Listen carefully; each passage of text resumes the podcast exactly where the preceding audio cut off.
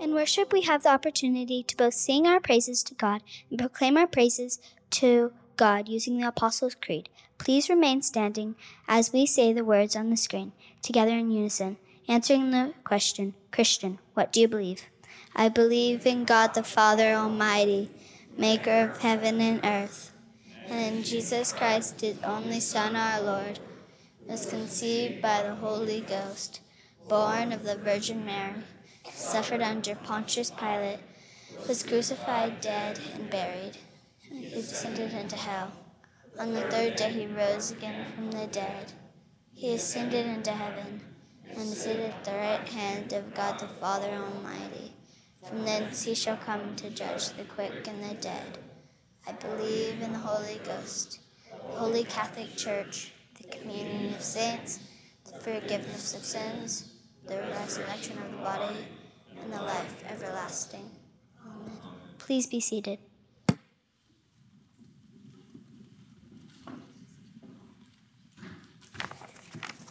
Good morning, church. Good morning, church. So uh, I ask you to shift for just a moment from the children surrounding you to the children in Iran. Um, and I greet you as a elder and covenant partner of this church, but also as a board member of the Pars Theological Center in London. There's a wind in the house of Islam. If I mention Iran, what do you think of? If you're my age, you think of the Islamic Revolution in 1979. Uh, more recently, you remember on TV chants of death to America or that they're the exporter of terrorism. But what would you know if I told you right now that Iran is the country with the fastest growing Christian population in the world? There's a wind in the house of Islam. At the time of the Shah's fall in Iran, just a generation ago in 1979, there were less than 500 Muslim con- converts to Christianity. Presently, those, the estimates of that uh, group are over 1 million. In fact, in the last 40 years, more Muslims have come to faith in Jesus Christ than in the 1400 years since Muhammad. Christ is reaching Muslims individually through dreams and visions, something us Presbyterians have hard time understanding, electronically through satellite TV and the internet, and relationally through a huge network of underground churches. All this is happening with no church buildings and no ministers. All the churches that served Muslims were closed, and their ministers have either been martyred or exiled. So, all this growth is happening through relational ministries by young leaders of incredible faith and persistence who unfortunately serve with little biblical training. Their faith is a mile wide but an inch deep. This is where Pars Theological Center comes in. Established by an Iranian minister and theologian exiled to London, Pars is providing seminary education and counseling online uh, to the church leaders in Iran. PARS also organizes training conferences in Turkey where these Iranian students clandestinely come out of the country for a week of intensive biblical training and lectures. A few years ago, Teresa and I, along with Chuck and Ann Bunn, were privileged to join in on a visioning trip for ECO with this partnership in PARS. Our lives will never be the same. In London, we met with the professors and leaders of PARS and saw their uh, taping centers and, and how, they, how they conducted this ministry, this seminary ministry. We also met some leaders of the underground church that had been exiled but were still able to, to help the churches there um, online and the internet. While in Turkey, we were able to meet Iranian refugees and visiting Iranians studying with PARS. We heard numerous harrowing stories about innocent believers being jailed for their beliefs. The Ayatollah sees Christianity as a, as a huge issue and problem. Our group was mesmerized by Iranian students we met in Istanbul. Their stories of faith and perseverance were humbling and inspiring. Many had lost everything when they were imprisoned and were mentally tortured. And despite, despite these hardships, they continued with their faith and refused to go back to Islam. We can think of few greater privileges than helping even more Iranians discover the love of Christ and watching them become free from this cruel, dark bondage of the Ayatollah's Islamic revolution. Pars is confident that the republic will fail and fall, and we've seen some indications of that in the last year with uh, the riots and protests. It was life changing for us to be in fellowship with these dear brothers and sisters in Christ. We're praying that more Americans, and specifically more members of this congregation, will come to realize the importance of serving and encouraging and further equipping this new and exciting underground church in Iran. You have leaflets about PAR's dynamic ministry and how you can help support them in prayer or financially. And if you'd like to learn more, I'd love for you to come after the 11 o'clock service for a lunch presentation in the Geneva room where you'll get to hear from the founder of this ministry. In conclusion, I'll repeat the words that first grabbed a hold of us when we, they were spoken to us by a PARS representative at an ECO gathering several years ago regarding this wind in the house of Islam. God is doing an amazing thing in Iran and the greater Islamic world. He will accomplish it with or without you. You should at least be praying. But don't you want to join him? Thank you.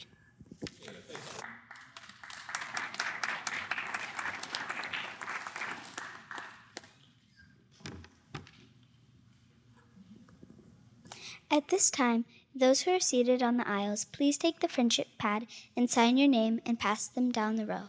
Let us know you are here worshiping with us today. If there is someone new in your row, take a moment at the end of the service to introduce yourself and say hello to those in the worship. Psalm 24 says, "The earth is the Lord's and everything in it, in it, and the Lord and all who live in it. Everything we have, our time, our talent, and our treasure, all come from the Lord." we are invited to our tithes and offerings for our glory, for God's glory, out of gratitude, for He has all given it to us. At this time, would the ushers please come forward and collect his titles and offerings?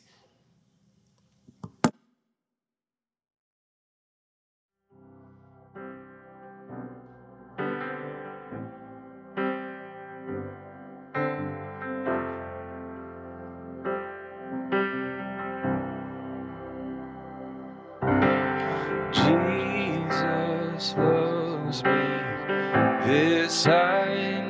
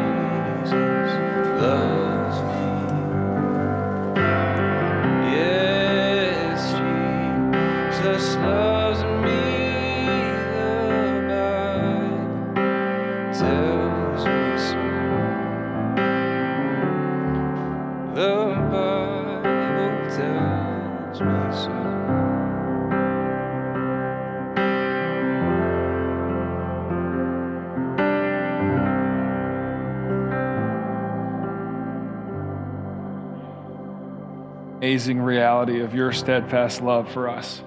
that is revealed in the person and work of Jesus Christ.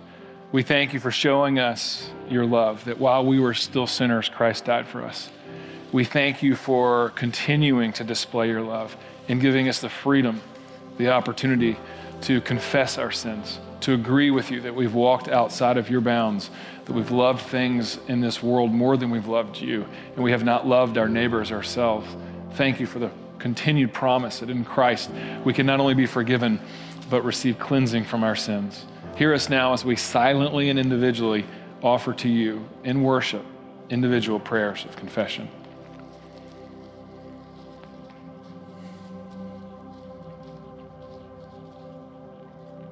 Lord, we thank you that you hear our prayers and that you show us continuing the love that you give us through the person and work of Jesus. We thank you for the opportunities that you give us to see and to share your love in this world. Thank you for our children and a children's ministry at our church and for the ways that your love is abounding in and through all you're doing down there. We continue to pray that you bless it and keep it. We know, Lord, we need laborers to, to help serve as more families are fruitful, uh, more children are down there. We pray that you'd raise up uh, leaders and teachers that would um, volunteer, even if it's just one Sunday every two months. Uh, Lord, would you please put it on people's heart to participate in your work in loving and discipling our children? And Lord, we thank you for the opportunities that we get to participate in your work and showing your love and building the church through the ministry of PARS. We thank you for the partnership that we have for them, with them, and we thank you for the ways that you're using them. We do pray that you would stir hearts in our congregation, that we would not only want to know you more and what you're doing in Iran and with Iranian diaspora around the world, uh, but also, Lord, just your work among the nations, that we would know you more fully and that you would spur us to participate in what you're doing we praise you and thank you for PARS and their team, and we ask you to bless them and keep them. And Lord, here in San Antonio, as we seek to serve you in our homes, with our neighbors and our neighborhoods, we ask, Lord Jesus, that you would be pleased to give fruitfulness in our life and our love for you. Lord, we thank you that you have uh, secured us in your love as your children, and we pray now that you'd hear us pray as you taught us to pray as your disciples, saying together, Our Father who art in heaven, hallowed be thy name. Thy kingdom come, thy will be done, on earth as it is in heaven.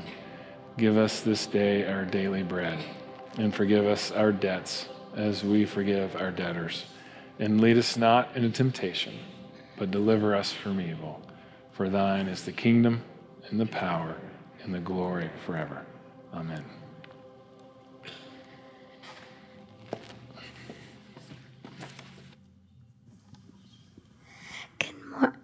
Good morning. My name is Maddie, and I am in fifth grade. This morning's scripture is from 1 Corinthians 12 12 to 20. Hear the word of the Lord. For just as the body is one and has many members, and all the members of the body, though many, are one body, so it is with Christ. For in one spirit we are all baptized into one body Jews or Greeks, slaves or free, and we were all made to drink of one spirit. For the body does not consist of one member, but of many. If the foot should say, Because I am not a hand, I do not belong to the body, that will not make it any less a part of the body. And if the ear should say, Because I am not an eye, I do not belong to the body, that will not make it any less a part of the body. If the whole body were an eye, where would the sense of hearing? If, be, if the whole body were an ear, where would be the sense of smell? But as it as it is, God arranged the members in the bo- in the body, each one of them as He chose.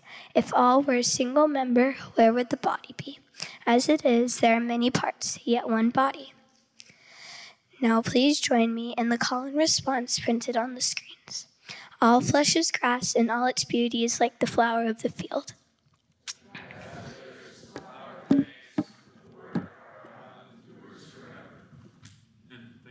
Isn't it a joy to be led in worship by our children?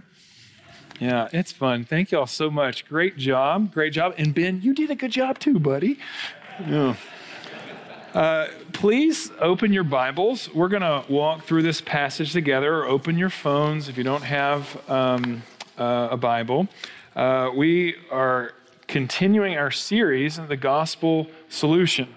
Uh, and today we're just going to see how, how love rules, frankly. Uh, last week we uh, dissected and discerned what our primary connections are.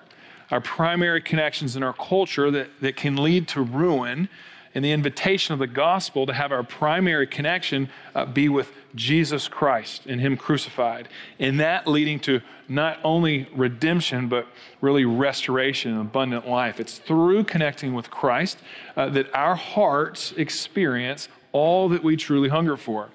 Today, as we continue, we see that that primary connection with Christ necessitates that we have a primary community in the body of Christ. Uh, the body of Christ is a place where we are secure enough to discover the way God has divinely designed us, the gifts He's given us, to develop those and to be deployed in service of Him, to Him, and for Him. In that, we will find the, the community that we long for and the purpose that we're seeking. The problem in Corinth was pretty simple.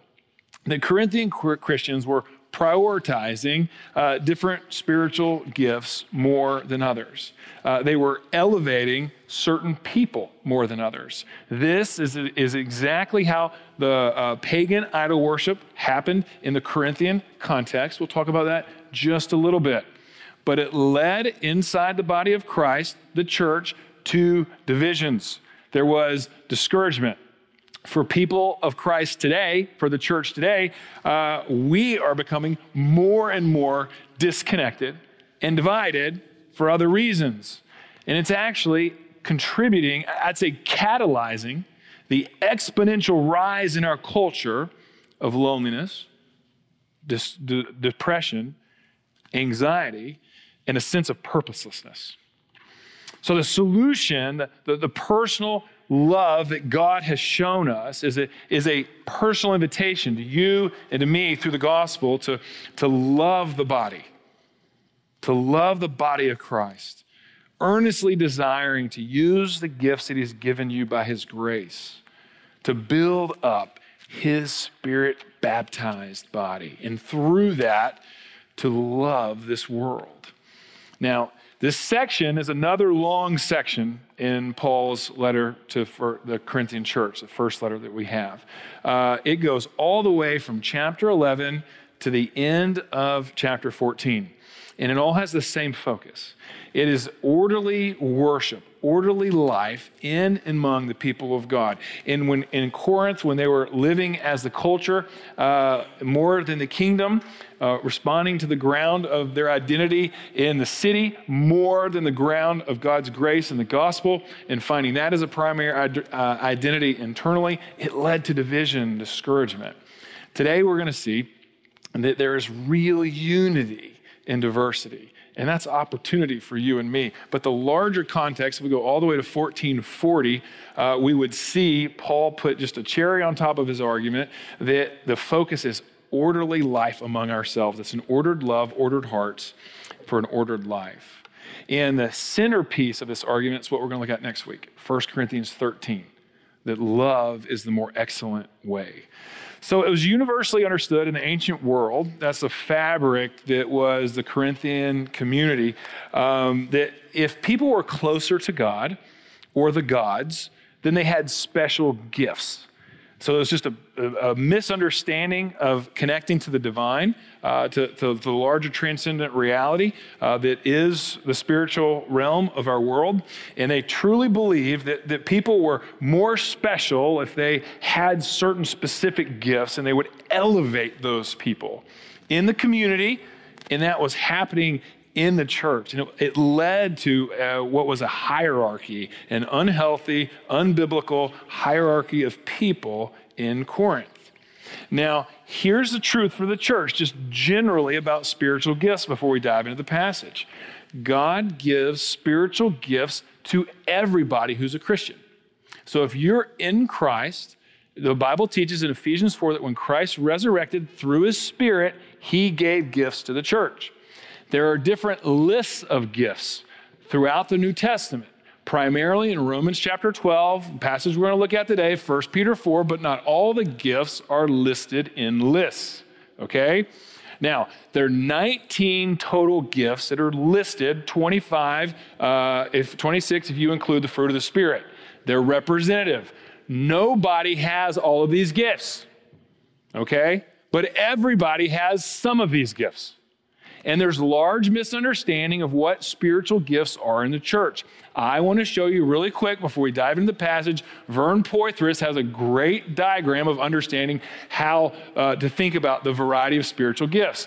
First of all, Jesus Christ is the only person that has messianic gifts. He has all the gifts. He is God Himself, fully human, fully God. Secondly, there's a whole category of spiritual gifts that we discover when we read the book of Acts and we see in past tense in places like Hebrews chapter 2, verses 2 to 3, that are apostolic gifts. These gifts were given to the apostles to confirm their authority as God's messengers and to confirm the authority of God's word through them. Third, there are special offices in the church. These are uh, elders, these are deacons, these are certain officers of teachers and preachers that have unique gifts for those offices. And finally, everybody has uh, the prophetic, kingly, and priestly gifts through Christ that are general for every believer. Those are categories I want in your mind, not so much for this sermon, but as you go from here and learn more about who God has made you to be. All right? So, uh, let, before we get too far down that road, let's get down to the nitty gritty. Are you ready? You have your Bibles open still? Let's do it, okay? We're going to avoid controversial topics, get that triangle off the screen, and put a car up there if you don't mind. Uh, we're going to talk about building up the body. Now, the, the parts of the body, in Paul's uh, analogy, the human body, where we're going to unpack it more, but I think it, it's helpful to understand that the parts of a car. Now, you see that car, that's a car body, it's a burned out body frame, and you see behind it on the left, you can't really see it, those are engine parts. And behind it on the right are other parts of the body. The parts of that car are totally strewn about this, well, they're a little bit organized, but they are separated and they look totally unused. Now, do you know what kind of car that is? Who does? What is it? It is a Ferrari, my man. It is not just any Ferrari. It is the uh, 500 Ferrari Mondial. I gotta say that Italian. I can't. What? Ma, what? Mondial. It's a 1954 model. Those parts right there look totally useless to you and me, not to Ed Moore. All right? No relation, Mitchell Moore. I'm sure we're related somewhere, right? You know how much those parts were auctioned off for? and bought for? $1.8 million. Because somebody that understands that kind of Ferrari knows the value of it. and can see it be put back together. And here's what it looked like when it was all together. They made like single digits of these. And somebody decided it was worth a fortune to buy, to clean up, to reassemble, to reconnect, so that it can restore its original purpose. You see, Paul doesn't use the image of a car. They didn't exist yet. They didn't use wagons. He didn't do that either, because none of those were worth $1.8 million, I assure you. He uses the image of a body. And I'm telling you, the body of Christ is far more valuable than that car right there. And here's the deal in our autonomous American culture, we prioritize an individuality, and we're missing the opportunity that, that God's grace gives us. Now, the first thing we want to see as we unpack this passage is there's actually unity and diversity found in Christ. Unity and diversity found in Christ. Now, I hope you have your Bibles open because we're going to run through this thing as fast as a Ferrari does down the track, okay? So I need you to lick your fingers. We're going to be looking at stuff and pay attention. So there's unity and plurality, but there is not uniformity. You see, the gospel doesn't remove your individuality, it actually enhances you to become more of who God made you to be so that you can be primarily connected to Him and really discover your divine design in Him, in His body. All right? Now look at verse 4 to 7 of chapter uh, 12. We didn't read it, but look at this. There's a variety of gifts, but the same Spirit. There are varieties of service, but the same Lord. There are varieties of activities, but it's the same God who empowers them all in all. You see the diversity and the unity there? There's a variety of gifts, uh, there's a variety of services, there's a variety of activities, but it's the same Spirit, the same Lord Jesus, and same God the Father. So not only is he acknowledging that the diversity of gifts and the roles that are in those gifts, but the diversity that's within the Godhead. And it's significant that we understand that we worship a God who is one in three and three in one. One God with three persons, Father, Son, Holy Spirit, and in his diversity, there is intense unity. And just like we're created in his image and, and we have to have a diversity and a unity that is in relationship, God's image bearers are male and female, so too in the church, the body of Christ, there's an intense unity with one Lord, one Spirit, one God, whose love makes our life in Christ possible and our unity in him. But he goes on with the unity and diversity. Uh, there's, uh, and I'm just going to sprint through this. Hope you're buckled up in your Ferrari of study. Here we go.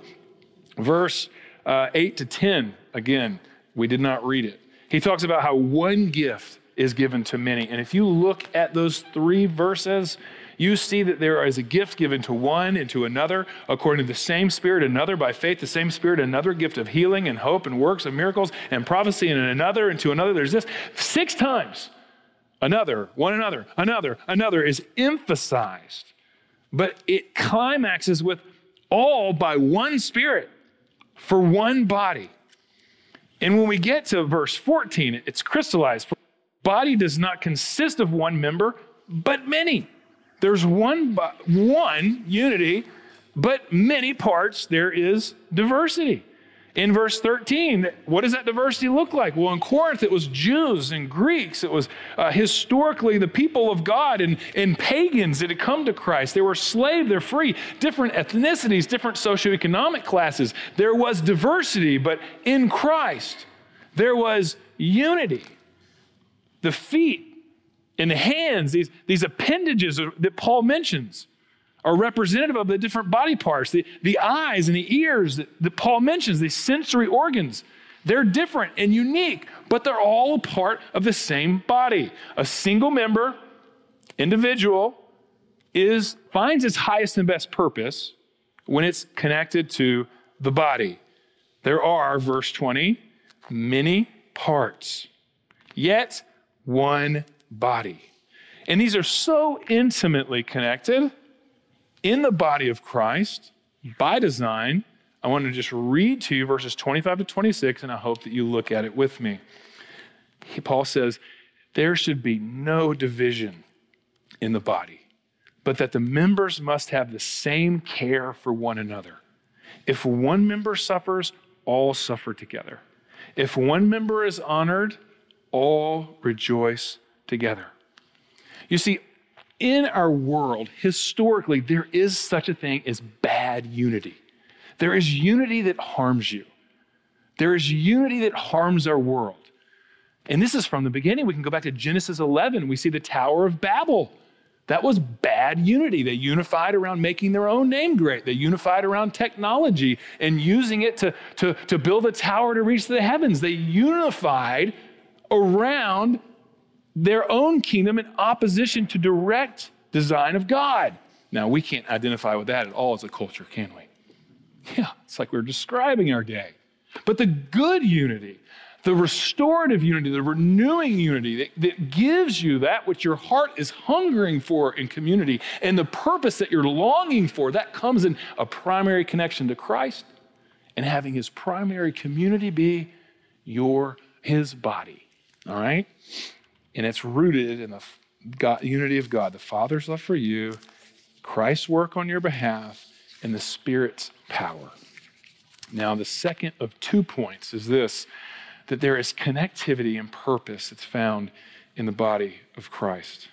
Now, Paul is using, when he uses the body analogy, he's actually using something that, that connects with the Corinthian pagan context. They worshiped different gods that were thought to bring healing and wholeness to different parts of the body. And he's connecting contextually so that he can make a point spiritually. And he uses uh, uh, the, the human body is something that we can all identify with because we have one. And just practically speaking with the human body, do you know that uh, this is like a car part can survive a long time being separated from other cars, right?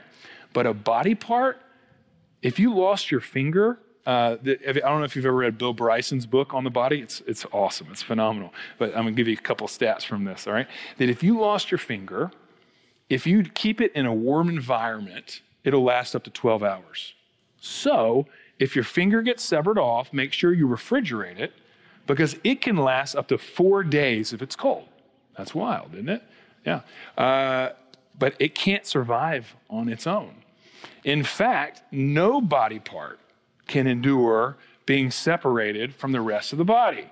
Um, there are studies or research that's been done uh, that when a human a part of the human body has been severed, it has actually lasted uh, several days, um, but none of them last forever. We think clearly with this when we think about an ear or a finger or a toe or something like that, but we think practically our, our understanding of the human body is a little more developed uh, than it was for Paul. System wise, like we can't do anything without the skeletal system. We can't do anything without the endocrine system, the circulatory system, the respiratory system. Like, we can't exist as a human body without one of those systems. And so, the necessity of all that coming together to be one for the abundant life that we're designed for. It's important that Paul uses this illustration, but there's some more important that you understand at least a few gospel realities that come from this. First of all, you need to realize this that primary connection to Christ, it actually frees you for deeper connection with one another, with his body. Now, if you look at verses 15 and 16, he says this If the foot says, uh, Because I'm not a hand, I do not belong to the body. Listen, that would not make it any less a part of the body. Second, if the ear should say, But I'm not an eye, I do not belong to the body, that would not make it any less part of the body here's, the, here's what you need to know. Even if, if you're in Christ and that's your primary connection, and you say, Well, I'm not a part of the body, you're deceiving yourself. You are a part of the body. Just because a hand says, Well, I'm not a part of the body, it's, it's yes, you are. And you're going to work better when you realize it. Okay? In Christ, we have a primary connection with Him for life, and we need to learn that spiritually, organically, we're united with one another. We have to live it, we have to embrace it. And whatever is hindering in your heart, whatever that hurdle is in your heart that is trying to make you live separated from the body, you need to get over it and embrace God's design for you because it's beautiful. Second, the reality of the primary purpose that's offered to you in discovering and developing how God has designed you. Now, with the first one, if you want to know, well, how can I be a part of the body? I don't know. Look at your bulletin and you see way too many places for us to connect. If you say, well, how can I find and discover my spiritual giftings? How can I do that? Ephesians, I mean, uh, 1 Peter 4.10 says that God's grace has gifted all of you. We want to invite you to take what we call the shape test, where you can discover your spiritual gifts, and we'll help you find ways to deploy them in your small groups in your Sunday school classes, on your teams in our church, through various places to worship. We long, uh, or just worship God through connecting with one another. We long to do that. And the reality is that your best purpose is found when you discover how God has wired you and you develop and deploy those in his body first and then through. Here's the third reality connection with Christ's body is actually the remedy of what your heart is hungering for. Okay, there's two realities that are existing simultaneously as we're in here today. The first reality is this we're in the midst of the largest known rise of loneliness in our country. The highest levels of anxiety and depression are happening right now. Now, there are secular studies. I could I have shown you uh, the Pew data polls. I've shown you stuff from Gallup and how it's shown that there is actually a, a, lower level of depression, a lower level of anxiety, a higher sense of connectivity with people who are participating in religious communities. That's just social science fact. That's happening though right now. The second thing that's happening right now, we're in the midst, or on the, uh, hopefully on the tail end, of what is the largest religious movement in our country. It's the de churching movement. Since the mid 1990s, more than 40 million people have stopped going to church. And the data that is given in this uh, uh, study, it's worth reading. Uh, in the Great Dechurching, the book, and uh, there's lots of great podcasts. Many of you have sent them to me lately.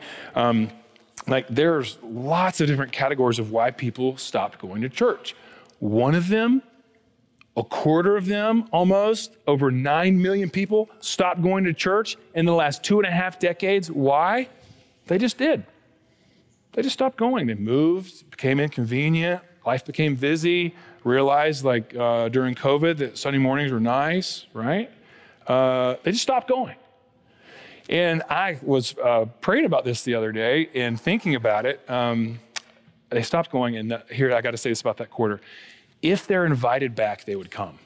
That's what all the data says. It's really wild. So nine, over 9 million of the 40 million that left church. So I'm, I'm riding in an Uber this week. Are you ready for this? I was praying about this this week, thinking about it. Riding in an Uber, and I'm riding with this, this guy driving me, and uh, he's listening to K-LOVE. And I said, Oh, great. I'm always looking for ways. You know, I'm paying these guys to drive me, so I'm going to share Jesus one way or another. You know, it's like a fish in a barrel. And I'm riding, and I said, Oh, yeah, we're talking a little bit. And I say, So, are you a Christian? Yes, I'm a Christian. I said, Where do you go to church? He goes, I don't go to church anymore. I was like, Really? Why? It was like he was reading the results of the survey. I don't know, it just stopped. You just stopped going to church. Turns out this guy's, uh, this guy's kids go to a Christian school, and he, they just stopped going to church. Inconvenient. Didn't want to go, right? And uh, he, he turns out he's an electrician. We're talking to him all this about this stuff. And he says, So, what do you do? Yeah. I said, I'm an electrician too. He goes, Really? I said, Yeah, just a different kind. He goes, What do you mean? I said, I'm the kind of electrician that wants to make sure people are plugged in to the power of God. He goes, What? So I explained to him a lot of what we're talking about. And it turns out, you know, being plugged into the Holy Spirit, being plugged into his body, the life that we're designed to live so that we can really flourish. And it turns out he actually had some things in his heart that were really a burden. So by the end of this Uber ride, I was able to pray for him and encourage him. And I prayed this morning that Keith would go to the church that he hasn't been to in over nine years, right? I, he said he was going to go. Who knows? But here's my point. Uh, the, the, the, the, the church, the body of Christ, is actually the solution. It's the remedy for the depression, the anxiety. Now, it doesn't cure all depression, doesn't cure all anxiety. I'm not saying it's a magic bullet. I am saying that we're wired for community. And you know it in your heart. The autonomy you're trying to live with is not leading to the restoration you long for. And the invitation of grace is come, get plugged back in to the body of Christ. Nobody's perfect. Having you come is just going to make it more unperfect. That's why we have the gospel, so we can learn and love and grow together. And the, the fourth reality you have to see is that there is an enemy that wants you to think you don't need the church.